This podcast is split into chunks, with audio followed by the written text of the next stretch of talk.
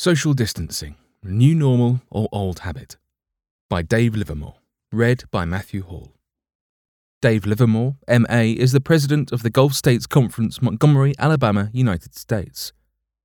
I do not remember ever reading the term social distancing, but it has been practiced before. The island of Molokai in the Hawaiian chain has a leprosy colony that can be visited today. Social distancing was enforced on that island, and for good reasons too. Scripture includes several passages on social distancing, including from individuals with leprosy.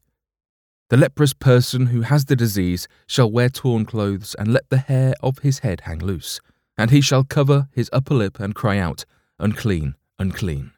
He shall remain unclean as long as he has the disease. He is unclean. He shall live alone. His dwelling shall be outside the camp. Leviticus chapter 13, verse 45 and 46. With the coronavirus disease COVID 19, social distancing has taken on a whole new meaning. Allowable group size has been reduced to the point of not having church services. Some are live streaming from empty churches. If allowed to gather in a small group, we must maintain a six foot distance between each other. This time is painful. But if we dive deeper into the concept of social distancing, we have actually been practicing social distancing all along. Let me give you a few examples. Their meat is not our meat. Some of us have the practice of not accepting invitations to neighbours' barbecues because their meat is not our meat. We did not think to contribute a dish that we, and possibly others, could enjoy. We did not stop to consider how we could have impacted the barbecue by just showing up, being present with the unchurched, listening to their concerns, and being thankful for the invitation. We did not pause to contemplate that our own lives might be enriched by meeting them. We screened them out, and the invites stopped coming. We practice social distancing. Some of us do not allow our children to attend birthday parties because their cake is not our cake. I have talked to young adults still scarred from such exclusion. We practice social distancing. Some of us will turn down the opportunity to fellowship with friends at Starbucks an establishment built on sociability, because their tea is not our tea. But if that's where our culture has turned for companionship, could we not just get a hot chocolate, a decaf, even just a bottle of water? We practice social distancing. Some of us will not show up at the area ministerium Christmas party because their drink is not our drink. Instead of bringing orange juice, they probably already have it. We prefer to be a no show we miss out on opportunities that might be presented only once. We practice social distancing. Self destructive. Perhaps long before COVID 19 came on the scene, we were engaged in social distancing. So many times we have separated ourselves to our peril. The message of the Seventh day Adventist Church is supposed to be a gift for the world, a house of prayer for all people. Social distancing, the way some of us have practiced it, being exclusive instead of inclusive, is hurting the soul of who we are. The North American Church, embedded in a culture of personal space and individualism, makes up just 6% of the membership of the Seventh day Adventist Church worldwide. Now that some state and county laws are reinforcing the practice of social distancing, we hear complaints such as, How can they make us stay apart? We've done it for years when nobody ever made us do it. Is this the time to do something differently? Could it be that this time of our peril affords us the opportunity to do what the Bible so often encourages us to do? Examine ourselves. Are we in the faith? Being honest right now may be the difference between life and death. I am an expert at fooling myself, so the examination has to come from the outside.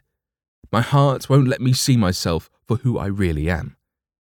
The heart is the most deceitful thing there is, and desperately wicked. No one can really know how bad it is. Jeremiah chapter 17, verse 9. TLB. The outside examiner must be Scripture. Who am I according to Scripture? Do I measure up to the gifts granted to those who believe? My spiritual growth is measured by my ability to influence others for Jesus. It is not measured by Bible teaching with prepared lessons or preaching a sermon that I had a month to prepare. It is measured by an everyday kindness to those we encounter or those in need. It is praying an everyday prayer to introduce someone who is lost or afraid of what is coming upon this world to a Lord and Saviour who loves them. It is measured, ultimately, by the life of Jesus. The power of kindness. The religious leaders asked Jesus' disciples, Why does your teacher eat with tax collectors and sinners? Matthew chapter 9, verse 11. Ellen White comments The entertainment was given in honour of Jesus, and he did not hesitate to accept the courtesy.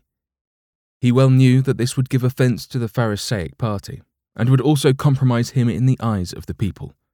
As it was in the days of Christ, so it is now. Socializing the way Jesus did will not please everybody.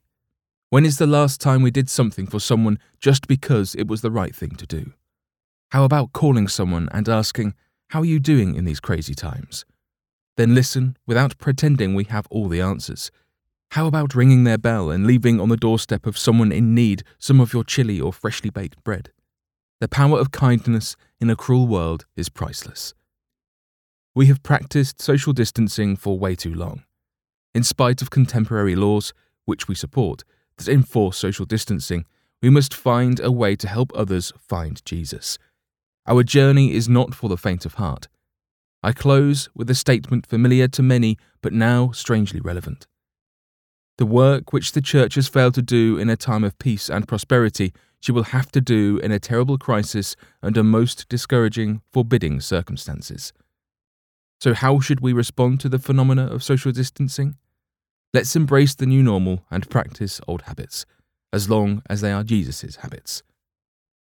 For bibliographical and biblical references on this article and for much more content for pastors and church leaders, please visit ministrymagazine.org.